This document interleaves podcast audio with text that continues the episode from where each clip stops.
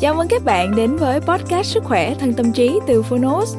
Đây là nơi chúng tôi giới thiệu phương pháp, quá trình chăm sóc sức khỏe thể chất, tinh thần từ các chuyên gia, bác sĩ, các bậc cao nhân và cả những người đã thành công từ trải nghiệm thực tế. Thông qua lời mở đầu và chương một của những cuốn sách nói được chọn lọc bởi đội ngũ của Phonos. Với podcast này, Phonos hy vọng người nghe sẽ tìm được cho mình những cuốn sách phù hợp, tìm được những kiến thức hữu ích, hướng tới lối sống lành mạnh, tích cực từ đó có một cuộc sống khỏe mạnh bình an và ý nghĩa sức khỏe thân tâm trí được phát sóng đều đặn vào thứ hai hàng tuần mời các bạn cùng đón nghe nhé và nếu yêu thích podcast này đừng quên tải ứng dụng Phonos để nghe trọn vẹn cuốn sách cũng như khám phá hàng trăm tựa sách nói khác cùng các nội dung thiền, truyện ngủ, nhạc thư giãn, vân vân. Giờ thì mời bạn lắng nghe chương một của cuốn sách ngày hôm nay nhé.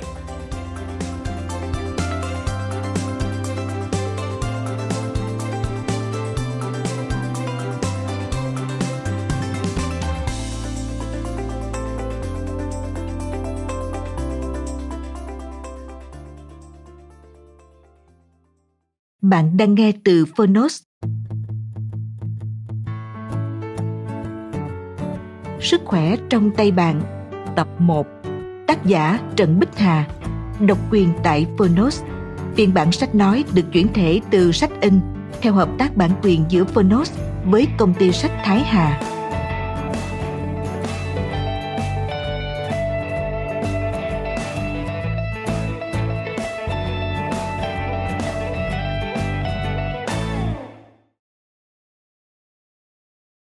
Lời giới thiệu Để viết được một cuốn sách về chăm sóc sức khỏe, phải có nhiều yếu tố quyện vào nhau. Như nhiều ngành, y tế là lĩnh vực rất đòi hỏi kinh nghiệm thực tế. Khi bệnh tật phát sinh thì y học mới tìm cách chữa trị. Các bác sĩ ngoại khoa rất giỏi trong chiến tranh vì họ phải thực hành liên tục. Một anh bạn tôi là bác sĩ người Úc, bảo bác sĩ Việt Nam giỏi hơn nhiều so với đồng nghiệp Úc về bệnh nhiệt đới vì bên họ không phổ biến những ca bệnh này. Với tác giả của cuốn sách này cũng vậy. Gần 10 năm trước, chị Bích Hà thực sự đụng trận với vấn đề sức khỏe của bản thân cũng như người thân trong gia đình. Vật lộn hơn 4 năm trời, khi le lói hy vọng, lúc mệt mỏi chán chường trong thời gian chăm sóc hai người thân yêu nhất mắc bệnh hiểm nghèo. Để cuối cùng chị bó tay chứng kiến y học hiện đại chẳng thể làm gì hơn ngoài việc đếm số ngày còn lại của bệnh nhân. Rồi đến những triệu chứng bệnh tật trước kia của chính chị như dị ứng, viêm gan B, thiếu thừa hormone. Khi còn trẻ thì cơ thể lướt qua dễ dàng, nhưng đến lúc chạm ngưỡng tuổi 50, cùng với gánh nặng cuộc sống chồng lên, chúng ồ ạt rủ nhau tràn tới. Sự bất lực của những viên thuốc Tây y càng làm tác giả quyết tìm đường tự cứu mình khỏi những chứng bệnh rất phổ biến của nhiều người, đặc biệt là phụ nữ mà không cần đưa quá chất vào người, cho dù bằng con đường nào. Uống qua miệng, nhỏ qua mũi hay mắt, bôi qua da, tiêm qua ven hay thậm chí nhét qua đường hậu môn. Rất ái ngại khi đọc kết quả xét nghiệm máu của chị, bởi có lúc lượng virus viêm gan siêu vi B lên đến hơn 5 triệu copies 1 ml. Dù lúc đầu có phần hoài nghi, tôi ngạc nhiên và mừng rỡ thấy chỉ số này được kiểm soát ổn định ở mức vài nghìn. Sau thời gian chị kiên trì tẩy sỏi gan, thải độc định kỳ và dùng thực phẩm chức năng. Chẳng bao lâu sau, trong bạn bè, hễ ai có người nhà bị bệnh mãn tính hay hiểm nghèo, thì bảo nhau hỏi chị Bích Hà. Vài năm gần đây, mỗi ngày chị trả lời không dưới 30 người về những tình huống bệnh tật qua Facebook, qua điện thoại hay gặp gỡ trực tiếp. Bộ Y tế đang dự thảo quy định một bác sĩ không được thăm khám quá 35 bệnh nhân một ngày. Còn theo The Washington Post, một nghiên cứu của Viện Hàn Lâm Bác sĩ Gia đình Hoa Kỳ, American Academy of Family Physicians, cho thấy một bác sĩ gia đình tại Mỹ thăm khám cho khoảng 19 bệnh nhân mỗi ngày. Như vậy, tính về số lượng con bệnh, chị Hà có một nền tảng thực hành không kém các bác sĩ chuyên nghiệp. Bị bắt buộc phải quan tâm và bắt đầu một cách tình cờ, nhưng chăm sóc sức khỏe đã trở thành niềm đam mê. Chị Hà say sưa với hàng trăm quyển sách, vô số tài liệu trên mạng về các phương pháp chữa bệnh không dùng thuốc Tây y. còn gọi là y học thay thế. Sau vài năm ròng rã tìm hiểu, một ngày nọ, chị Hà lôi về lĩnh kỉnh nhiều chai lọ, dụng cụ đông đếm, biến cả nhà thành phòng thí nghiệm, còn mọi người trong nhà mặc nhiên thành thỏ thí nghiệm. Vốn ghét máy tính, bỗng dưng chị Hà nhờ dựng bản Excel để theo dõi các phương pháp chữa bệnh cũng như tiến trình và kết quả điều trị. Thế là kinh nghiệm được đúc kết một cách có hệ thống và chị bắt đầu tham gia vào các diễn đàn quốc tế về y học thay thế, bàn luận tích cực với những đóng góp bổ ích cho các diễn đàn.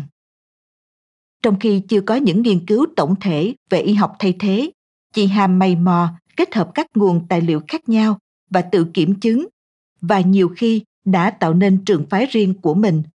Tra Google cụm từ tẩy sỏi gan công thức 1 sẽ thấy nhiều kết quả của mọi người truyền nhau về các công thức tẩy sỏi gan do chị Hà giới thiệu.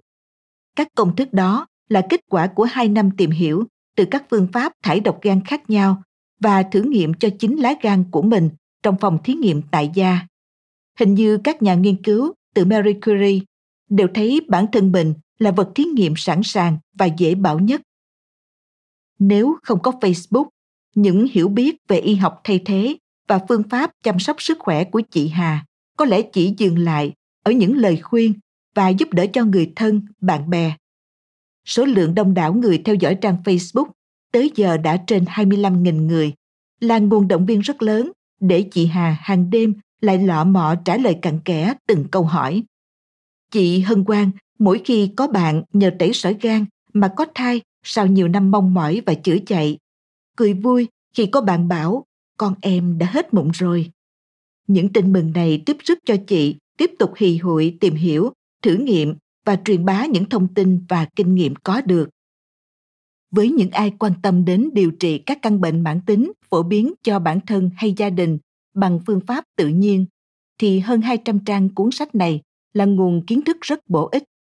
Chỉ qua một lục trên app, bạn có thể tìm ngay đến chứng bệnh mình quan tâm với giải thích về các phương pháp chữa trị không dùng Tây y cũng như công dụng của nhiều loại thực phẩm có tác dụng chữa và phòng bệnh. Có những liệu pháp có thể không dễ thực hiện với nhiều bạn, nhưng khó khăn đó giảm đi rất nhiều khi có thể tin tưởng rằng đã có nhiều người thực hiện thành công.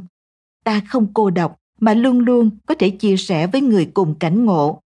Và bà Lan Hà sẵn sàng trả lời, động viên, cùng tìm liệu pháp thích hợp nhất với tình trạng sức khỏe, trạng thái tâm lý lẫn khả năng tài chính của bạn và gia đình bạn. Nhưng thông điệp quan trọng nhất của cuốn sách này có lẽ không phải là những công thức hay phương pháp cụ thể bởi mỗi phương pháp có thể có tác dụng tốt với một số người, nhưng chưa chắc đã phù hợp với người khác. Điều thu nhận quý giá từ những trang sách của tác giả là niềm tin vào khả năng của mỗi con người làm chủ sức khỏe của mình.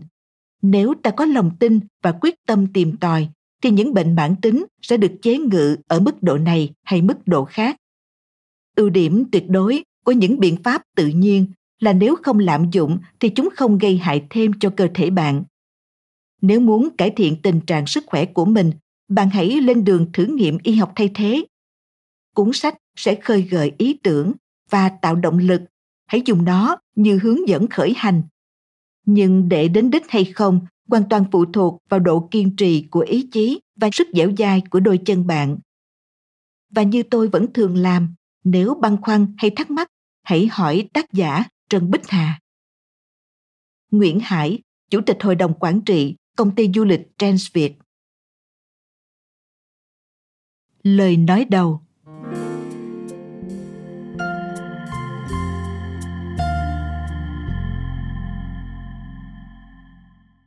Bố tôi phát hiện bị ung thư phổi giai đoạn 4 vào tháng 12 năm 2008. Nó như một quả bom đối với đại gia đình tôi vì bố tôi tuy đã hơn 90 tuổi nhưng còn rất khỏe mạnh, có thể tự đi xe máy khắp nơi trong thành phố, thậm chí đi xuống tận Cần Giờ. Cụ không bao giờ hút thuốc hoặc uống rượu. Cho đến thời điểm đó, từ ung thư đối với tôi thật xa lạ. Nhà tôi chưa ai bị ung thư.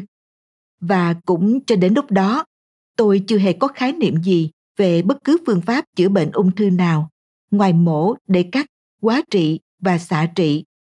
Khi tìm từ ung thư trên mạng Google thì duy nhất chỉ có các phương pháp quá trị, xạ trị, hormones. Mặc dù đã hơn 90 tuổi, bố tôi đã phải trải qua 6 đợt quá trị tại Singapore. Từ tháng 12 năm 2008 đến hết tháng 3 năm 2009 tại Bệnh viện Mount Elizabeth, trung tâm ung thư của bác sĩ An. Khi kết thúc quá trị, cứ nhìn cụ là tôi lại cố nuốt nước mắt vào trong. Vậy mà có ăn thua gì đâu. Sau khi quá trị, cụ bị di căn lên não với 8 khối u trên đầu. Bác sĩ An đề nghị tạ trị tiếp. Cả nhà tôi đều phản đối. Từ một người khỏe mạnh, hoạt động không ngừng nghỉ, hàng ngày còn tự phóng xe máy đi khắp nơi trong thành phố. Cụ nằm liệt giường suốt ngày, hầu như không ăn uống gì. Tháng 4 năm 2009, tôi tình cờ sa vào trang web cancertutor.com. Hàng núi thông tin về các phương pháp chữa trị ung thư thay thế Tây y không độc hại ập về. Tôi miệt mài đọc, rồi loay hoay tìm mọi cách nhờ bạn bè mua đủ các loại thuốc và thực phẩm chức năng theo hướng dẫn trên mạng. Thật đau đớn là cụ không thể nuốt nổi thuốc nữa. Muốn truyền vitamin C thì chẳng thể tìm mua được ở đâu. Cụ ra đi vào tháng 4 năm 2010, sau hơn một năm chịu đủ sự hành hạ của căn bệnh quái ác và quằn quại vì những tác dụng phụ của quá trị. Để lại trong gia đình nỗi tiếc thương cùng sự ám ảnh kinh hoàng về ung thư. Và cho riêng tôi, nỗi đau bị nhân lên bởi cảm giác bất lực của sự thất bại. Trong một năm đó, tôi ngày đêm miệt mài trước màn hình máy tính, mua một đống sách qua mạng vào hàng loạt trang web về các phương pháp chữa ung thư thay thế Tây y không độc hại. Tôi thấy mình sao nhỏ nhoi và vô giá trị. Phương pháp thì có, nhưng cụ không thể ăn uống được nữa thì làm sao có thể chữa trị? Xoáy trong đầu tôi là câu hỏi to tướng, giá như. Phải, giá như hệ thống miễn dịch của cụ chưa bị hủy hoại bởi quá trị. Giá như. Đến khi cụ mất rồi, qua tìm hiểu thêm, tôi mới biết quá trị và xạ trị hầu như không có tác dụng gì với ung thư phổi và tỷ lệ thành công của phương pháp này là rất thấp. Đúng 8 tháng sau khi cụ ra đi, giữa tháng 12, lại là tháng 12, chị tôi bị phát hiện ung thư phổi. Để giữ cho tâm lý chị được ổn định, tôi lập tức dùng biện pháp cách ly, hầu như không cho chị tôi thông báo với bất cứ bạn bè, người quen nào. Tôi cố gắng tạo nên không khí càng bình thường càng tốt trong gia đình, không ai được khóc. Kinh nghiệm của tôi, khóc và chia sẻ sự thương cảm chỉ càng làm cho người bệnh mất tinh thần và suy sụp nhanh hơn. Động viên để người bệnh quyết tâm tìm hiểu, ra quyết định một cách có lý trí sau khi phân tích, so sánh các thông tin nhận được mới là điều quan trọng. Sau khi sinh thiết, chỉ một tuần sau, cổ chị tôi đã xuất hiện khối u to hơn quả táo ta, cứng ngắc. Đêm ngủ, chị bắt đầu cảm thấy khó thở. Với những kiến thức còn nguyên vẹn trong đầu, chỉ sau vài ngày, tôi đã lập xong kế hoạch chữa bệnh cho chị tôi. Tất nhiên là cả chị tôi và tôi đều kiên quyết từ chối quá trị và xạ trị. Hình ảnh một năm trời vật vả của bố tôi còn ám ảnh chị hơn là chính khối u quái ác. Tôi thương chị xót xa, nhưng không để rơi một giọt nước mắt nào trước mặt chị. Trái lại, tôi cố gắng giữ bình tĩnh, nói với chị bằng thái độ rất tự tin. Tuy trong lòng thì cũng lo và sợ gần chết. Ung thư thì chữa, sợ quái gì? Em đọc nhiều lắm rồi, để em mua thuốc chữa cho. Lúc đầu, chị rất tin tưởng vào tôi. Ngay lập tức, tôi cho chị nhịn ăn 10 ngày. Từ ngày 19 đến ngày 28 tháng 12 năm 2010, theo công thức Master Cleanse. Một phương pháp nhịn ăn sẽ được trình bày kỹ hơn trong phần sau để giúp cơ thể thải độc và tăng cường hệ thống miễn dịch. Hồi đó, tôi chưa hề biết về phương pháp tẩy sỏi gan. Khi đã ăn uống trở lại bình thường sau đợt nhịn ăn, ngày 2 tháng 1, tôi bắt đầu cho chị uống các loại vitamin và thực phẩm chức năng liều cao kết hợp với chế độ ăn nhiều rau củ sống, hoa quả tươi và ngừng ăn thịt cá. Tôi theo dõi sức khỏe của chị và tăng dần liều dùng. Thật kỳ diệu, chỉ sau hai ngày uống thuốc, khối u di căn trên cổ chị tôi nhỏ và mềm dần rồi biến mất hẳn sau hơn một tuần. Niềm vui và sự tin tưởng được nâng lên, vậy là có thể ngăn chặn hoặc đẩy lùi khối u mà chưa cần dùng đến biện pháp độc hại là quá trị và xạ trị. Ngày 12 tháng 1 năm 2011, để có thể khẳng định là mình đang đi đúng hướng, tôi cùng chị tôi bay sang bệnh viện Haveland tại Đức để tiếp tục được chữa theo phương pháp này một cách bài bản hơn. Sau 6 tuần được chữa trị tại Đức, kết quả thử máu cho biết căn bệnh ung thư của chị tôi đã được kiểm soát. Chị tôi khỏe mạnh, ăn uống bình thường, không còn chút dấu hiệu gì của bệnh tật. Chị tôi cũng thấy tự tin hơn nhiều khi tiếp xúc với các bệnh nhân ung thư không hề chữa trị theo phương pháp Tây y mà khỏi bệnh vẫn khỏe mạnh sau từ 5 đến 10 năm. Nhưng lại một chữ nhưng quái ác. Tuy đã được tôi giải thích đi, giải thích lại về cơ chế chữa bệnh theo phương pháp này, trước khi bị phá hủy, tế bào ung thư sẽ bị sưng lên, dẫn tới việc làm cho khối u to lên. Vì vậy, bác sĩ tại Đức đều khuyên không nên chụp X-quang vội. Bác sĩ ở Đức cũng giải thích rõ, đến khi nào xung quanh tế bào ung thư có một màng trắng bao bọc thì đó là lúc sắp thành công. Sao vậy?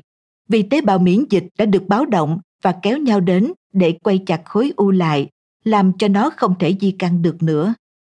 Mặt khác, hệ miễn dịch sẽ tấn công và diệt dần tế bào ung thư. Tháng 6 năm 2011, chị tôi nặng nặc đòi đi chụp X-quang. Tôi không ngăn được, đành đem chị đi chụp. Khi phim được đưa ra, ông bác sĩ người Nhật há hốc mồm, thắc mắc là sao có một lớp màng trắng bọc quanh khối u thế này.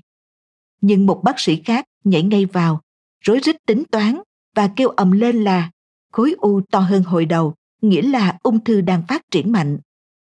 Tôi cố giải thích, nhưng tất nhiên là chẳng ai chấp nhận vì họ toàn là bác sĩ Tây Y.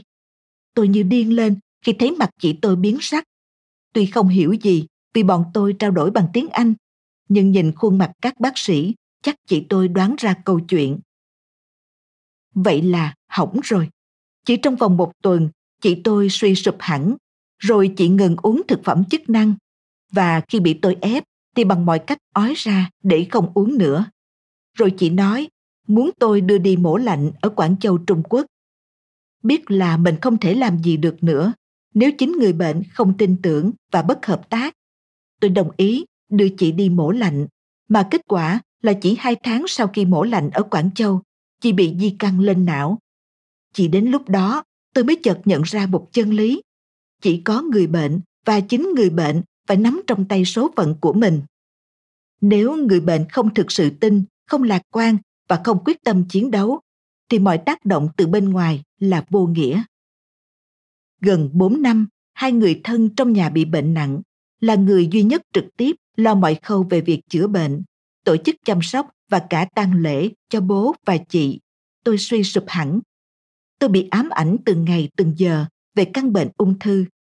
Cả bố và chị tôi đều là người chú ý giữ gìn sức khỏe, ăn uống rất cẩn thận, ăn gì cũng phải nấu thật kỹ để đảm bảo vi trùng chết hết. Chị tôi còn cẩn thận đến mức hầu như không dám ăn gì ngoài cơm và rau được nấu rất kỹ. Trái cây và rau chị lo là chứa nhiều hóa chất độc hại. Ăn dầu mỡ thì sợ béo, ăn thịt sợ khó tiêu. Cho đến giờ khi nghĩ về chị, tôi vẫn không nhớ nổi là chị ăn gì hàng ngày nữa. Chắc các bạn cũng đoán biết, tôi bắt đầu cảm thấy lo lắng, bất an về cái sự di truyền ung thư trong gia đình. Tôi biết anh em tôi đều bị đường hô hấp yếu giống bố. Chưa ai cảm, tôi đã cảm. Mỗi năm tôi cảm khoảng 10 lần, nhất là về mùa mưa. Tôi gần như thường xuyên ở trong tình trạng ho sù sụ, dù thời tiết bên ngoài nóng chảy mỡ. Tôi biết hệ thống miễn dịch của tôi yếu mà chưa biết phải làm gì. Dù đã thay đổi chế độ ăn uống, dù nhịn ăn thải độc thường xuyên, áp huyết tôi vẫn thấp ở mức 90 trên 60. Bệnh bướu cổ từ bé vẫn làm tôi cảm thấy rõ sự biến đổi của hormone trong cơ thể. Tệ hơn nữa, tôi thường xuyên bị viêm tiết niệu, bị các cơn choáng nhẹ một cách bất thần mà chẳng thể hiểu lý do. lại còn bệnh viêm gan siêu vi B chết tiệt nữa chứ. Vậy là nếu tính sổ, ít nhất tôi thuộc đối tượng có nguy cơ cao bị các bệnh ung thư phổi do di truyền, bệnh sơ hoặc ung thư gan do virus viêm gan B và ung thư tuyến giáp. Năm 2013, đọc được mấy tài liệu về tác dụng của tẩy sỏi gan, tôi đoán chắc là nó sẽ giúp tôi kiểm soát bệnh viêm gan B. Tháng 9, tôi bắt đầu làm thử. Tôi cũng tích cực hơn với niềm đam mê tìm hiểu các phương pháp chữa bệnh thay thế Tây y, alternative của nhiều nước trên thế giới. Cuốn sách này bao gồm hai phần. Phần một là tập hợp những chia sẻ do tôi tham khảo được, đã thử nghiệm cho bản thân, bạn bè và gia đình để áp dụng các phương pháp tự nhiên trong chăm sóc, bảo vệ sức khỏe cũng như chữa các bệnh mãn tính. Phần 2 là các kiến thức sưu tầm của tôi về các phương pháp chữa ung thư được viết từ năm 2011 và 2012 vừa được tôi chỉnh sửa lại. Xin gửi đến các bạn những ai muốn bản thân và gia đình luôn khỏe mạnh, những ai cùng chung suy nghĩ với tôi là hệ thống y học hiện đại không giải quyết được triệt để các vấn đề về sức khỏe, không chữa được các căn bệnh mãn tính. Mong cuốn sách sẽ cung cấp cho bạn những thông tin cần thiết để có thể ra quyết định một cách đúng đắn nhất khi có bạn bè hoặc người thân bị bất cứ căn bệnh mãn tính nào. Tôi không học ngành y, không phải là bác sĩ. Tôi chỉ là một người bình thường, có tính tò mò và có ý thích áp dụng thử những điều mới lạ. Tôi không hề coi nhẹ vai trò của Tây y, mà chỉ có mong ước là nếu Tây y và các phương pháp khác được kết hợp nhuần nhuyễn với nhau trong một tổng thể hòa hợp thì sẽ tốt biết bao cho xã hội. Giá mà Tây y đừng có bài bác, lên án tất cả các phương pháp thay thế khác là thiếu cơ sở khoa học. Cuộc sống với sự hài hòa của nó không thể nói là đều thiếu cơ sở khoa học. Cũng vì vậy, sẽ có rất nhiều điều tôi tập hợp và viết ra trong cuốn sách này bị nhận xét là thiếu cơ sở khoa học, thậm chí vô căn cứ. Sẽ có nhiều lời phê phán nhằm vào bản thân tôi, cho là tôi đi tuyên truyền những phương pháp chữa bệnh chưa được chứng minh tính hiệu quả. Mục đích của tôi khi đồng ý để Thái Hà Books in cuốn sách này chỉ để chia sẻ cho bạn một cái nhìn khác về những phương pháp chữa bệnh thay thế Tây y. Tôi đã áp dụng, đã thành công, nhưng không phải ai cũng có thể thành công tương tự tôi. Để áp dụng được những phương pháp này hoàn toàn không dễ dàng.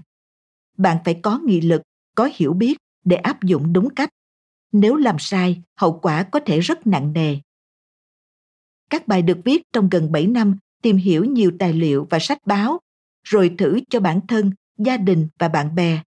Bằng các phương pháp thải độc, sử dụng vitamin và các loại thực phẩm chức năng, tôi đã tự chữa thành công bệnh viêm loét dạ dày do virus H. pylori gây ra trong 6 tháng từ tháng 4 năm 2010 đến tháng 11 năm 2010.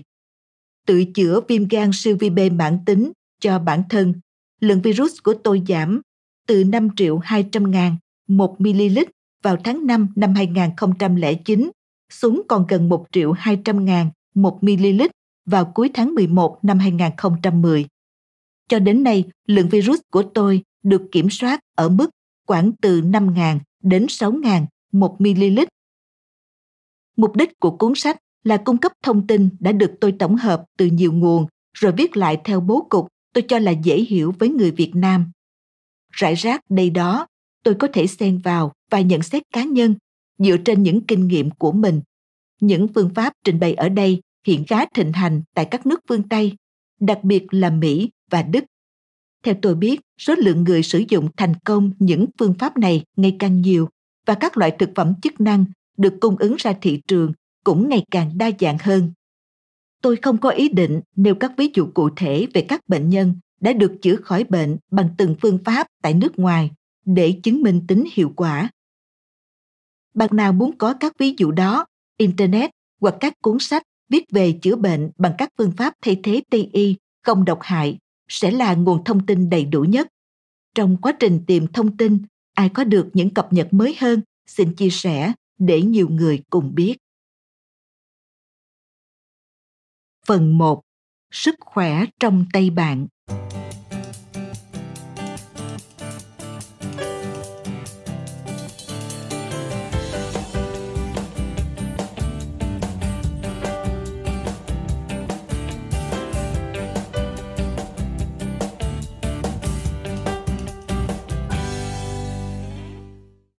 Chương 1 Để có một hệ thống tiêu hóa luôn sạch sẽ và khỏe mạnh.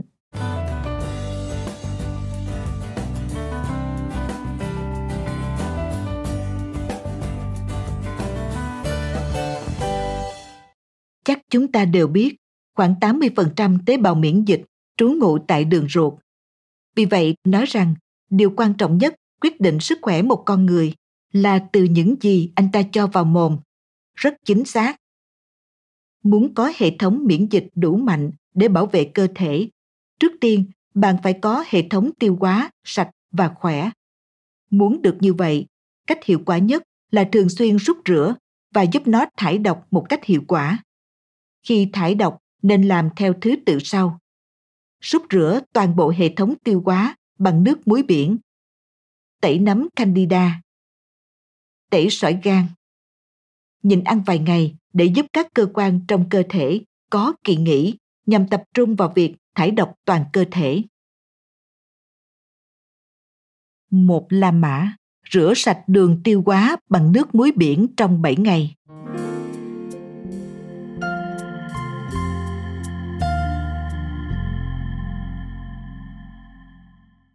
buổi sáng vừa ngủ dậy, dùng một lít mốt nước ấm và vào hai thìa cà phê đầy muối biển. Nhớ là phải muối biển sea salt. Riêng ngày đầu tiên nên cho nhiều muối hơn, từ hai thìa rưỡi đến ba thìa cà phê đầy. Để đảm bảo sẽ xả ra được. Lý do đường tiêu hóa chưa được rửa bao giờ nên lần đầu sẽ khó đẩy ra, vì vậy cần nhiều muối hơn. Uống hết số nước đó trong vòng 15 phút nếu khó uống quá, có thể chia lượng nước ra ba cốc, cho muối vào một cốc, vắt thêm vào cốc đó một quả chanh hoặc nửa quả nếu chanh to. Vậy là đã có hai cốc nước trắng và một cốc nước chanh với muối. Uống theo thứ tự trắng, muối, chanh, trắng. Uống xong, đi lại và xoa bụng dưới, chờ khoảng 30 phút. Nếu chưa thấy nhu cầu xả ruột, từ từ uống tiếp nước trắng cho đến lúc đau bụng muốn đi ngoài. Mỗi lần uống như vậy sẽ đi ngoài khoảng từ 5 đến 6 lần. Bạn quan sát để biết cái cống trong cơ thể bẩn đến thế nào. Cố gắng mỗi lần uống đều phải tháo cống được, nếu không xả ra thì không có tác dụng. Trong những ngày đó, phải uống thật nhiều nước để giúp thận thải hết lượng muối thừa. Sau khi đã xả hết, có thể ăn sáng bình thường. Nên tăng cường ăn các loại rau củ sống và trái cây, gạo lứt ngô và khoai luộc, cá, các loại đậu. Hạn chế thịt, mỡ và chất béo trong 7 ngày này. Sau 7 ngày, khi đã rửa sạch cơ bản, thì nên làm một lần một tuần để giữ cho dạ dày, ruột non và ruột già luôn sạch sẽ. Phương pháp rút rửa ruột rất tốt cho những người đau dạ dày hay bao tử, viêm đại tràng, táo bón hoặc tiêu chảy, hôi miệng. Nó cũng giúp tăng cường hệ miễn dịch, phòng ngừa các loại bệnh mãn tính kể cả ung thư. Lưu ý, người nào có hệ thống tiêu hóa càng bẩn sẽ càng cảm thấy mệt khi súc rửa. Đó là hiệu ứng của việc thải độc, nên các bạn đừng sợ. Các chất cặn bã lâu ngày bị thiêu thối, bám đầy thành dạ dày, thành ruột non, ruột già, làm cho nó bị hẹp lại. Này nước muối tấn công sẽ từ từ bong rồi bị đẩy ra theo đường phân. Một phần nhỏ của nó sẽ thấm ngược vào máu rong rủi khắp cơ thể, làm bạn thấy bị choáng váng, nhức đầu, thậm chí mắt và môi hơi sưng, nổi dị ứng. Đừng sợ nhé, bạn đang giúp cơ thể vốn bất lực vì bị nhồi nhét quá nhiều thứ độc hại vào từ lúc ta mới được sinh ra, để nó có thể đẩy bớt độc tố ra ngoài. Vậy làm sao để dễ xả ra hơn sau khi uống nước muối biển? Như bạn bị rơi vào tình trạng dở khóc dở cười uống hết một lít mốt nước và hai thìa cà phê đầy muối biển, chờ mãi vẫn không thể xả ra được. Có mấy kinh nghiệm sau. Lần đầu nên pha mặn hơn, dùng hai thìa rưỡi đến ba thìa đầy thay vì hai thìa. Pha ít nước hơn một chút và nước ấm hơn sẽ dễ làm ta đau bụng, có nhu cầu xả. Uống thêm nhiều nước ấm. Có bạn chia sẻ là tập 4 động tác yoga hoặc ăn một quả chuối Cụ thể sau khi uống nước muối được độ 30 phút, nếu chưa thấy đau bụng, bạn lấy một quả chuối chín, ăn bằng cách cắn từng miếng vừa phải, dùng lưỡi đè cho dập rồi nuốt chứ không nhai. chuối kích thích nhu động ruột co bóp, do vậy sẽ làm ta dễ xả ra được. Xịt nước ấm vào hậu môn. Nhờ có bạn nghĩ ra sáng kiến này, tôi bèn nhớ lại hồi con gái còn nhỏ. Nếu còn táo bón, tôi hay bơm một chút mật ong vào hậu môn. Sau độ 5 phút là nàng đi liền về liệu các bạn bị khó khăn khi xả, có nên thử? Tôi hay mua muối biển mặt trời của Thanh Hóa hoặc muối biển Cà Ná, giá khoảng 23.000 đồng một ký. Nhớ là mua loại không bổ sung iốt. Nếu bạn nào vẫn thấy không thể súc rửa được bằng cách uống nước muối thì có thể thay thế hoặc kết hợp với việc uống trà nhuận tràng, tức trà thải độc vào tối hôm trước hoặc dùng túi súc ruột. Tất nhiên phương pháp tốt nhất vẫn là súc rửa ruột bằng cách uống vì nó giúp bạn làm sạch toàn bộ hệ thống tiêu hóa từ thực quản xuống hậu môn. Cảm ơn bạn đã lắng nghe podcast Sức khỏe thân tâm trí. Podcast này được sản xuất bởi Phonos, ứng dụng sách nói có bản quyền và âm thanh số dành cho người Việt. Hẹn gặp lại ở những tập tiếp theo.